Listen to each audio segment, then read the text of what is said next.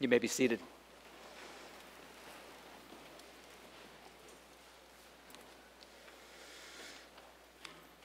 So, I need to come clean and let you know that I no longer subscribe to the New Yorker. Once upon a time, I think this would be a fireable offense for an Episcopal priest, but I let the subscription go after watching an episode of The Good Place. Do you know this show? If you don't know the show, Ted Danson plays a very pleasant demon named Michael who wears crisp suits and bright bow ties. And when Michael goes rogue and behaves decently towards some people, his boss, a senior demon named Shawn, sentences him to spend the rest of eternity in an empty room with nothing but a stack of New Yorker magazines for entertainment. oh, come on, Michael says. You know I'll never read all those. To which the sinister Shawn replies, I know, and they're just going to keep on coming. And another issue drops from nowhere onto the pile. Let's just say the joke struck a little too close to home, so I let my subscription expire. I will miss the cartoons, though. Although even my taste in those probably just confirms I'm really not highbrow enough to be counted among the subscribed. I mean, one of my all time favorites is one of two guys who are walking down a sidewalk, one of whom looks like a very large potato. And the potato guy says to the normal guy, Man, if you are ever granted three wishes, do not blow them all on a giant potato body with tiny arms and legs. Okay, it might be better on the page, but I offer it to you for your edification, if not your entertainment. Because it's a cartoon about wanting the wrong things, isn't it? And having our wants out of whack has actually been part of the human condition for a very, very long time. A philosopher and theologian named James K.A. Smith once wrote a book titled, You Are What You Love. And the very first line of the book is, What do you want? The book's based on this premise that we're actually a lot more like the guy in the cartoon than we're willing to admit. Maybe we think we want a subscription to a sophisticated magazine, but do we? And how many times have we chosen something bigger that we think will make us happy and end up, if not exactly turning into a potato with tiny arms and legs, feeling empty or lonely or unfulfilled in that deeper part of ourselves where our true desires live. But when we start to see that sometimes what we want isn't leading us into the full and abundant life Jesus keeps offering us, we might begin to ask if what we want can change.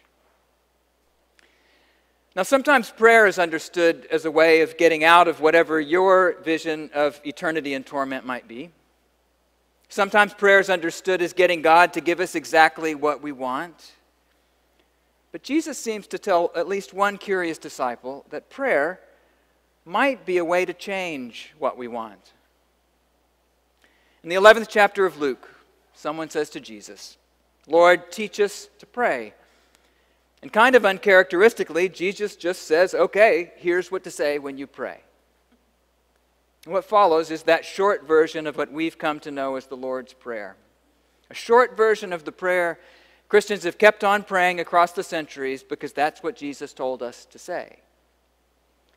But then Jesus tells that weird little parable about a person who, for some reason, thinks he needs three loaves of bread in the middle of the night. Bread being something Jesus has just told us to pray for, though, remember? So he knocks on a friend's door until the friend is annoyed enough to get out of his bed and hand over the bread so this persistent nuisance will go away. On the surface, it's not the most flattering image of God or the person who prays, is it? And when Jesus continues with, Ask, and it will be given you, search, and you'll find, knock, and the door will be opened. The takeaway seems to be that prayer really is a way of getting what you want. You'll get what you ask for, you just need to be insufferable enough for God to begrudgingly give in and let you have it. but I don't think this is what Jesus meant. And I think we have to take the whole passage together to get it. It's difficult, but ultimately very, very good news, I think. Remember how Jesus' response began. It began with the prayer itself. And each line of this prayer expresses a want, a desire that Jesus asks us to ask for even if we don't quite want it yet. Father, hallowed be your name. Your kingdom come. Give us each day our daily bread, and forgive us our sins, for we ourselves forgive everyone indebted to us, and do not bring us to the time of trial. The prayer begins with the honoring of God's name as holy. I don't know about you, but if someone asks me what I want, the first thing to come to mind is not that God's name be honored, and I've been to seminary and everything. But this is the desire Jesus tells us to pray for first. And then he says to ask for God's kingdom, not my opinion about how things should be, but God's. He says for God's kingdom to come. He says, learn to pray that what God wants, not what I want, will come to be. Finally, in line three, I get to pray for something for myself, but it's for bread, daily bread, ordinary sustenance. Ask God for that, Jesus says. But guess what? I've already got some bread. I bought a loaf of Dave's killer bread with 21 whole grains and seeds that I keep in the break room fridge. It's right next to the peanut butter and jelly I also purchased with my very own hard earned money. Now that I mention it in front of you, it occurs to me that my hard earned money used to be your hard earned money until you decided to tithe it. But so I'm going to go off script, Jesus, and say thank you, thank you, Calvary, for my daily bread, even if that's not part of the Lord's Prayer. But none of that's what Jesus just told me to pray for, is it? He said to offer up that most basic desire for ordinary sustenance to God in your prayers. And then he tells us to ask for forgiveness, which I think I want. But honestly, I'm really good at self justification. So a lot of days, my shortcomings, as obvious as they may be to you, really don't tug so hard on my conscience. So, but yeah, I'll take some forgiveness. But does it really have to entail forgiving every single person who owes me anything at all? Jesus says apparently so.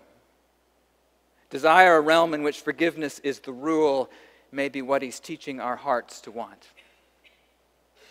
Jesus finally finishes up our prayer with this request not to be brought to the time of trial. This one I'm completely down with. Don't make my life very hard, dear God. I like that prayer even if it didn't seem to work out so well for the same Jesus who's teaching us these words. Still, it's something he asks us to ask for. He tells us it's okay to want those times of trial not to come. So, this is the shape of a prayer that Jesus tells us to pray fervently, even when we think God has fallen asleep. It's the prayer he tells us to ask and search and knock with and for. And when we do, he promises we will get everything we want. How? Well, maybe because prayer is a means by which our wants can change into something closer to what God wants over time. Maybe that's how Jesus says we can actually have what we want. Learn to want what God wants. I realize there's a way in which this can sound like another reason to feel bad about ourselves. One more reason to, for each of us to think that we're off track, not just in what we think and what we do, but now we're off track way down in our desires. But we are. We are all a little off track in what we want, aren't we? In fact, hearing that we all desire things that don't lead to life, and that Jesus offers this prayer to all of us to transform those desires, is really the beginning of some very good news. It's a little bit like when I turn down the antacids aisle in the pharmacy and see the 9,000 brightly colored options from which to choose. Apparently, I'm not the only one who carries this stress in his stomach. I still need the medicine, but it's a kind of relief just to see it's not so strange that I do. Something like this is similar to the gospel, in the gospel, which may be why the Lord's Prayer is printed in Bibles and prayer books, on, on billboards and bumper stickers in every language on earth for all sorts and conditions of people to pray. And all sorts and conditions are praying it. All the time. Because the need to have our desires become more aligned with the desires of God is universal. It includes us all, and we all need the prayer Jesus taught us to pray. So, what do you want?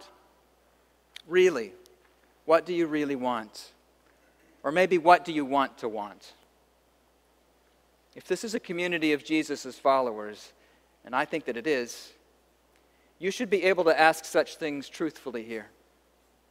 You should sense a safety, a grace, and expansiveness in this place because we're all praying off in the same direction.